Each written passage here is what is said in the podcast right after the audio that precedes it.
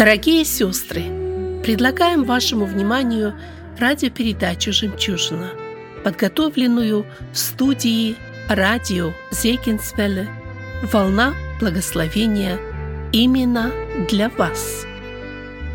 Сегодня речь пойдет на тему «Финана – женщина, не обуздавшая свою ревность». Анна – женщина, молитвы которой были услышаны. Из книги «Женщина, жена и мать». Автор этой книги Гин Карсин. Читает Наталья Прис. Меня ничтожную,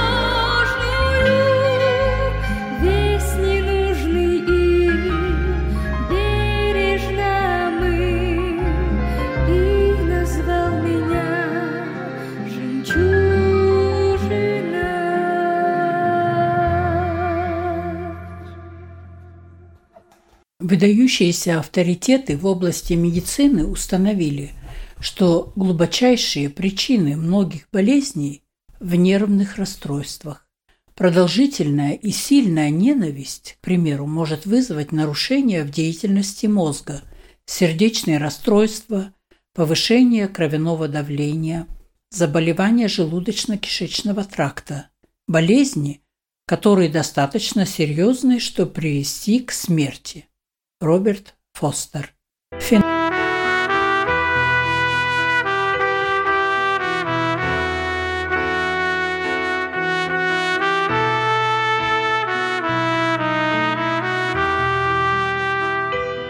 Нанна – женщина, не обуздавшая свою ревность. Был один человек из Ремафаим Цофима с горы Ефремовой. Имя ему Елкана, сын Иерахама, сына Илия. Первая книга царств, первая глава с 1 по 8 стихи. Потому что ревность – ярость мужа, и не пощадит он в день мщения. А зависть – гниль для костей, жесток гнев, неукротима ярость. Но кто устоит против ревности? Притчи 6 глава 34 стих, 14 глава 30 стих, 27 глава 4 стих. Финанна живет во времена упадка. Ее народ переживает один из самых печальных периодов своей истории. После того, как умерли Моисей и Иисус Навин, умело руководившие народом, наступило время судей. Времена теократии, когда Бог Израилев сам хотел быть их властелином, прошли. Народ забывал Бога и все больше склонялся к идолопоклонству. На смену подъему пришло время упадка, а с ним и анархия. Никто больше не повиновался властям и не придерживался законов. Каждый поступал по своему усмотрению. Каждый делал, что хотел и что считал справедливым. И в духовной жизни дела обстояли не лучше. Или глава священников навлекает на себя гнев Божий, потому что терпел позорные поступки своих сыновей Офни и Финиеса. Не порицая их, он допускал, чтобы они употребляли в пищу лучшее из жертвоприношений, предназначенных Богу. Они бесчестили святилище и превращали его в публичное место. И назревает суд Божий за эти грехи и за многие другие. Род Илия теряет свое право на священство, а народ Израиля терпит поражение в битве со своим смертельным врагом – филистимлянами. Но печальнее всего то, что Бог все реже и реже обращается со своим народом. Связь между ним и народом почти утрачена. Слово Господне было редко в те дни, видения были нечасты. И в семье Финанны не все благополучно. Ее муж Елкана имеет двух жен. И хотя на это не существует прямого запрета из Божьего порядка, сотворения мира ясно следует, что такого никогда не было в его заповедях. Бог дал одну жену одному мужу и наоборот. И поскольку народ отошел от заповедей Божьих, Господь дал наставления, которые прежде всего определяли права первородного сына. Человек, который нарушает заповеди Божьи, сам попадает в трудное положение и создает трудности для других. Илкана мог бы кое-что рассказать об этом. Атмосфера в его семье стала невыносимой. Еще одна причина конфликтов в том, что детей имеет только Финанна, другая жена. Анна бездетна. Богослужению в семье уделяют особое внимание. Каждый имеет свои религиозные обязанности, но для Финанны они ничего не значат.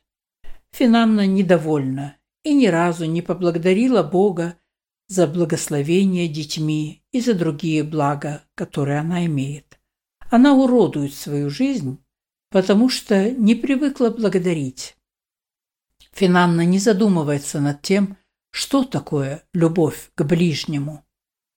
Как еврейка она не может жаловаться на судьбу, так как она имеет много детей, а это считалось проявление благословений Божьих. В своих детях она будет продолжать жизнь, когда ее самой уже не станет. В противоположность этому Анна очень страдает от своей бездетности. Она не развращена духом времени. Бог присутствует в ее мыслях и руководит ее поступками. Анна привлекательная и кроткая женщина. Елканна ясно видит различия между обеими женами и любит Анну больше, чем Финанну.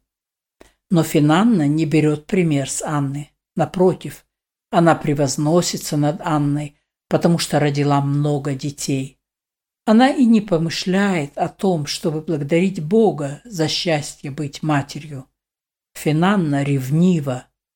Она постоянно донимает и оскорбляет Анну, особенно когда начинаются праздники. Для Анны они особенно мучительны, так как в праздники люди семьями идут в село на богослужение. Здесь ее бездетность ощущается еще сильнее и горше. Финанна же делает все, чтобы досадить Анне еще больше. Зависть, как сорная трава, прорастает в ее сердце. Она отравляет ее жизнь, ибо Финанна не властна над своими чувствами. Ревность – это огонь, говорит Соломон. Огонь, который сам не погаснет, если его не побороть вовремя. Он поражает не только сердце, но и наши уста. Речь, полная проклятий и неправды, как змеиный яд, может разрушить всю нашу жизнь. В Библии сказано «Язык – огонь, оскверняет все тело и воспаляет круг жизни, будучи сам воспаляем от гиены». Ревность изнуряет человека, ибо она от дьявола. Из-за нее погиб и сатана. Он завидовал Богу. В своем высокомерии он хотел быть равным Богу. Это послужило причиной его падения. Поэтому сатана радуется, когда человек попадает в расставленные им сети. Часто это ему удается. ибо человек по натуре завистлив, и поэтому велика опасность того, что он позволит языку воспламениться от гиены. А как бы мог человек использовать этот уникальный инструмент, чтобы беседовать с Богом и славить Его? Каким добрым стал бы мир, если бы у всех на устах были добрые и правдивые слова. Ревность возникает от соперничества, себялюбия и недостаточной скромности, и тогда думают только о личных интересах, а не об интересах других. Библия убедительно подтверждает это. В самом начале истории человечества ревность привела к братоубийству. Каин убил своего брата Авеля. Ревность возникает в мыслях человека. Если свое мышление вовремя не подчинить Богу, то мыслями завладевает ревность, и человеческие отношения разрушаются. Завистливый человек худеет, если он видит изобилие у других, сказал Гораций. Бог не смотрит на зависть, как на слабость характера, присущую человеку. Бог ставит зависть в один ряд с другими грехами, которые мы считаем более тяжелыми – прелюбодеяние, необузданность, идолопоклонство и так далее. Если человек ревнив, то он вредит себе больше, чем тому, против кого направлена его ревность. В том и заключается коварство ревности, что она, как бумеранг, возвращается на ревнивца и причиняет ему много горя. Все это должна была пережить Финанна. Проблемы своего времени она не может разрешить. Это логично ведь она не справилась даже со своими собственными трудностями. Хотя она видела, как Анна верой смогла их преодолеть.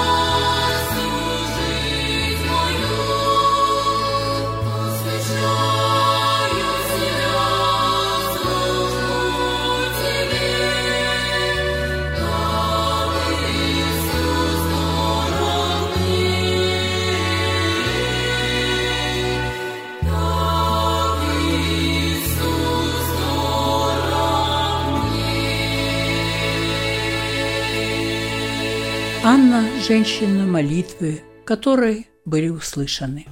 И встала Анна после того, как они ели и пили в Селоме. Или же священник сидел тогда на седалище. Первая книга царств, первая глава с 9 по 28 стихи. Повинна ли Анна в разрушении брака? Может быть, она, как Сара, побуждала своего мужа взять себе внебрачную жену, осознав, что сама она бездетна. Или она не могла противостоять любви Елканны и сама стала его наложницей, когда он уже был женат на Финанне? В обоих случаях она, вероятно, не предполагала, каким будут последствия, сколько несчастья они принесут всем троим. Быть может, ее ни в чем нельзя упрекнуть. И Елкана, который, впрочем, был богобоязненным мужем, по собственной инициативе взял себе вторую жену.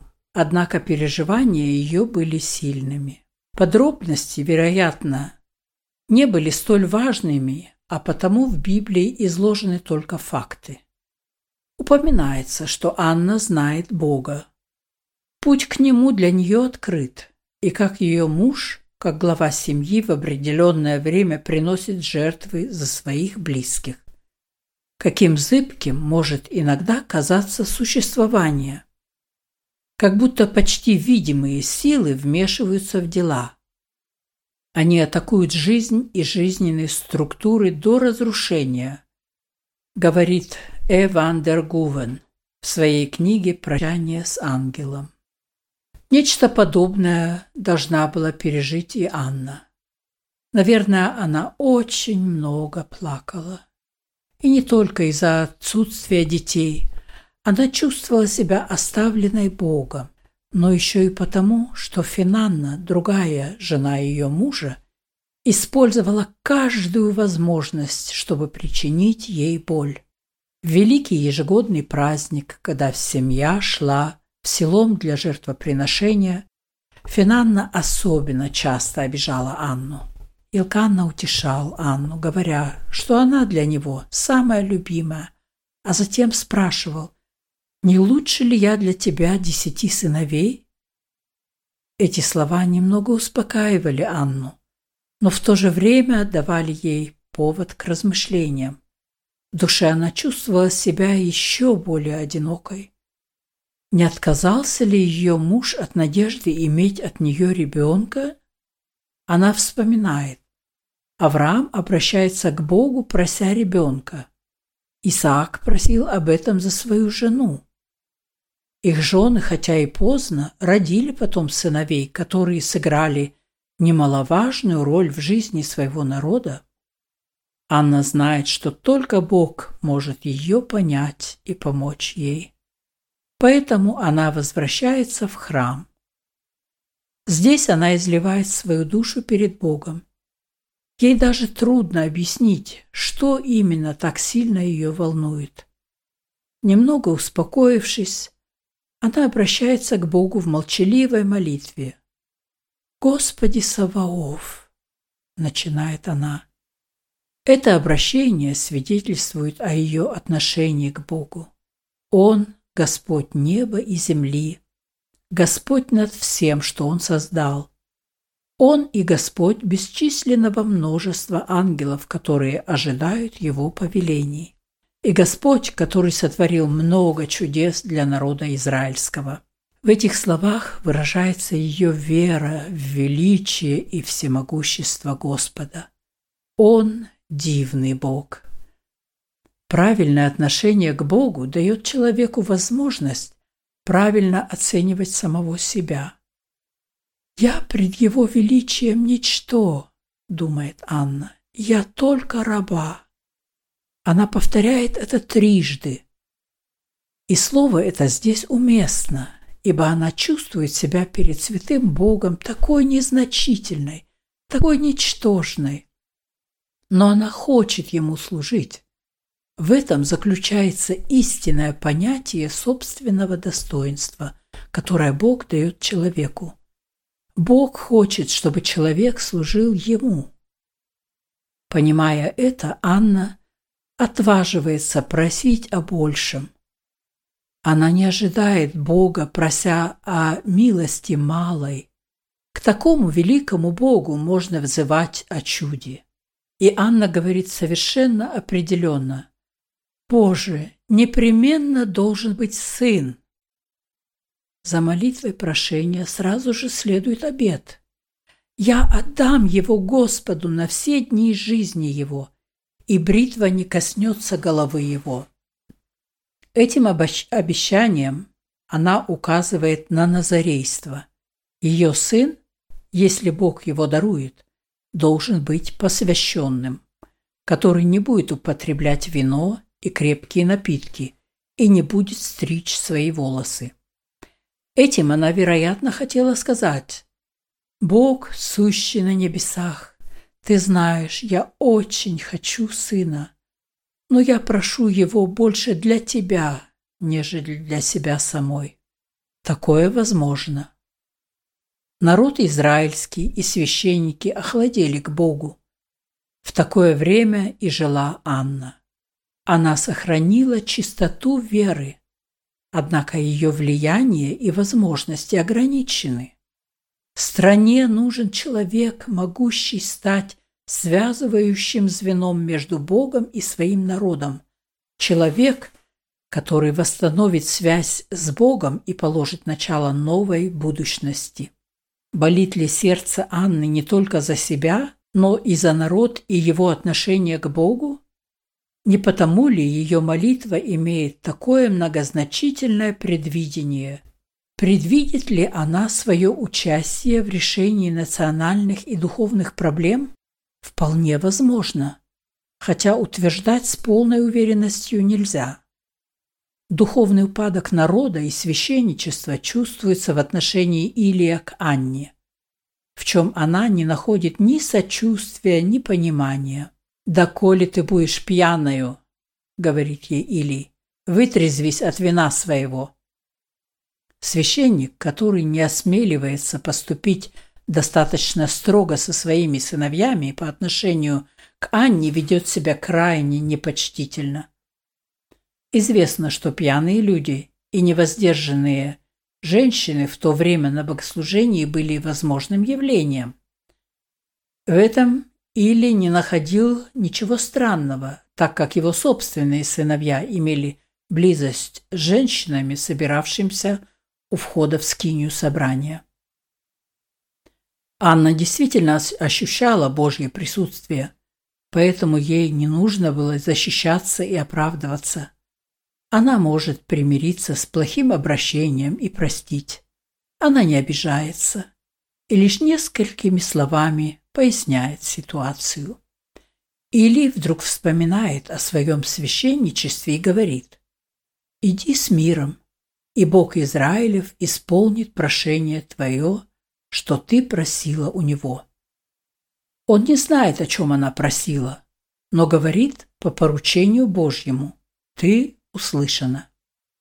Эти слова наполнили сердце Анны миром Божьим, который следует за каждой молитвой веры. Все свои заботы она переложила на Бога. Вера же есть осуществление ожидаемого и уверенность в невидимом, написал автор послания к евреям много столетий спустя. Анна могла ощутить это на себе – Сердце ее наполняется уверенностью, что ее молитва услышана. В Анне происходят заметные перемены. К ней возвращается аппетит, а лицо не выражает больше глубокой печали. Жизнь, исходящая из реальной веры, проявляется так, что это не остается незамеченным. Имя рожденного ребенка Самуил обозначает «услышан Богом». Поэтому и ее собственное имя, помилованное, приобретает для Анны новое значение.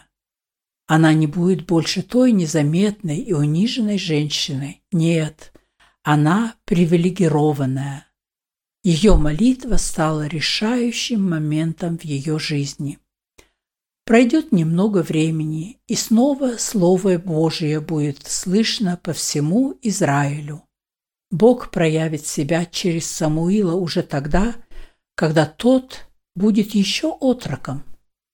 От Дана до Версавии, от севера до юга народ узнает, что Самуил – посланный Богом пророк. Ковчег Господень, который был захвачен и осквернен филистимлянами, возвращается в Израиль. Вместо идолов снова поклоняются Богу. С заклятыми врагами Израиля заключается мир, ибо рука Господня была на филистимлянах во все дни Самуила. Города, которые были потеряны Израилем, вновь возвращены. Вера матери продолжает жить в сыне. Столетия спустя его имя будет значиться среди имен героев веры с добавлением, что он из числа тех мужей, которые верою побеждали царство. Самуил, рожденный в ответ на молитву, и имя которого свидетельствует об этом. Сам становится мужем веры. Не молиться для него было равносильно греху, и Бог отвечает ему. Будущее покажет, чем народ израильский обязан Самуилу, который как пророк и священник служил ему и как судья правил им. Анна, не являешься ли ты помилованной, когда видишь ответ на твою молитву? Не отдано ли тебе предпочтение, как Саре и Ревеке, если твой ребенок сыграл такую великую роль в истории своего народа? Молитва Анны близка к молитве «Отче наш», которой Господь Иисус научил своих учеников. Между этой молитвой и трогательным псалмом хвалы воспетым Анной, который, возможно, побудил Марию, мать Иисуса, к ее словословию, лежит славное время, время служения судьи Самуила. Как только Самуил перестал нуждаться в молоке матери, ему могло быть два, три или даже пять лет, она исполняет свой обет и возвращает его Богу. В это время она видит его только один раз в году, когда вместе с мужем приносит положенную жертву в Силоме. Самоотверженность Анны такая же исключительная, как и ее молитва. Вере, с которой она ожидала сына, предстоит утверждаться и дальше. Отныне Анна должна каждый день заново жертвовать сына Богу. Она верит, что Бог оградит веру Самуила от тлетворного влияния Илия и его сыновей. Молитва, вера и самоотверженность – это тот фундамент, на котором основывается ее жизнь. Анна познала, что человек, отдавший все Богу, получает взамен больше, нежели отдал. Бог никому ни в чем не остается должником – он дарит Анне еще пятерых детей. Почему Анна надеялась на то, что ее молитва будет услышана? Потому что молитва ее соответствовала воле Божьей, хотя Анна и не имела тех установлений Божьих, которые имеем сегодня мы. Но благодаря общению с Богом она чувствовала и познала их. Они гласят «молиться на основании прощения грехов» взирая на величие Божье, молиться во имя Его. Сознать свое ничтожество. Четко излагать свои просьбы. Просить, чтобы совершалась воля Божья и чтобы пришло Его Царствие. Молиться с верою.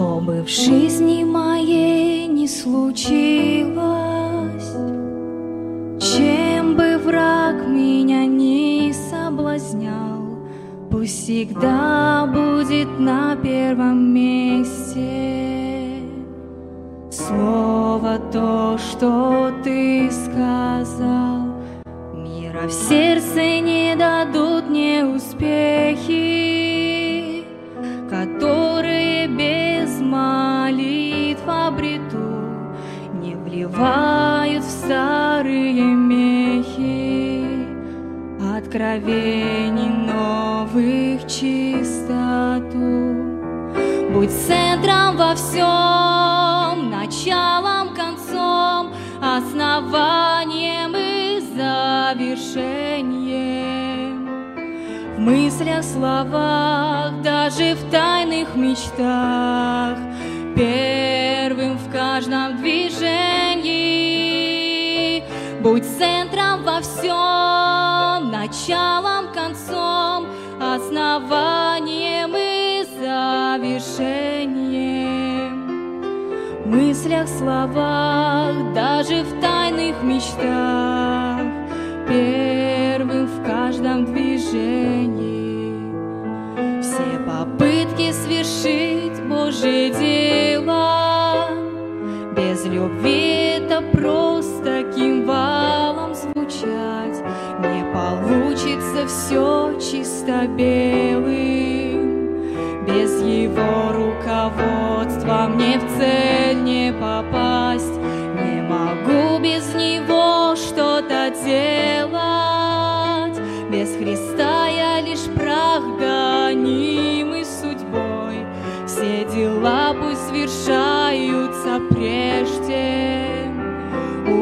У креста на коленях в молитве святой. Будь центром во всем началом, концом, основанием и завершением. В мыслях, словах, даже в тайных мечтах, первым в каждом движении. Будь центром во всем, началом, концом, основанием и завершением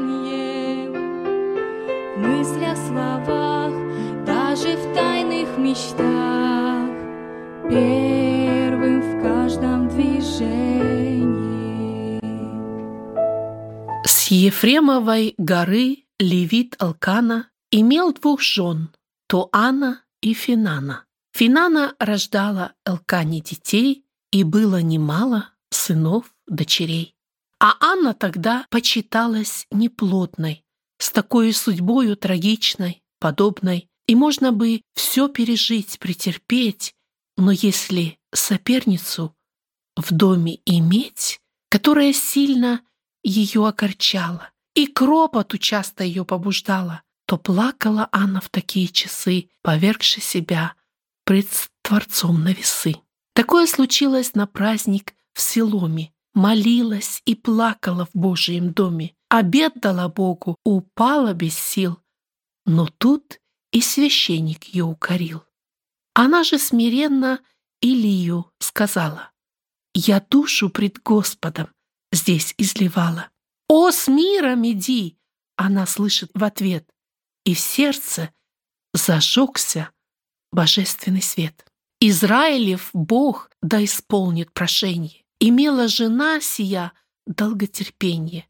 Шло время, и радость Господь подарил. Родился прекрасный ее Самуил. И так как от Бога его получила, то Богу его навсегда поручила. Воспитанный Анной, он Божий пророк. И в этой истории мамам урок.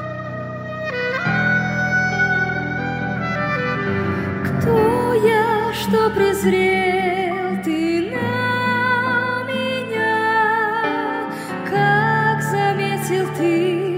песчинку малую в глубине морской, средь толпы людской я брела забытая. Уважаемые сестры, на сегодня мы прощаемся с вами. Желаем обильных Божьих благословений. Вы слушали радио Зегенсвелле «Волна благословения», программа «Жемчужина». Мы будем очень благодарны, если вы – Поделитесь с нами вашими услышанными молитвами или о чудесном Божьем водительстве в вашей жизни. Позвоните нам по телефону 0049 5 231 500 59 88. По этому же номеру вы можете прислать WhatsApp сообщение. Сообщение можно прислать и по Telegram. Доступ через контакт Зегенсвель. До новой встречи в эфире.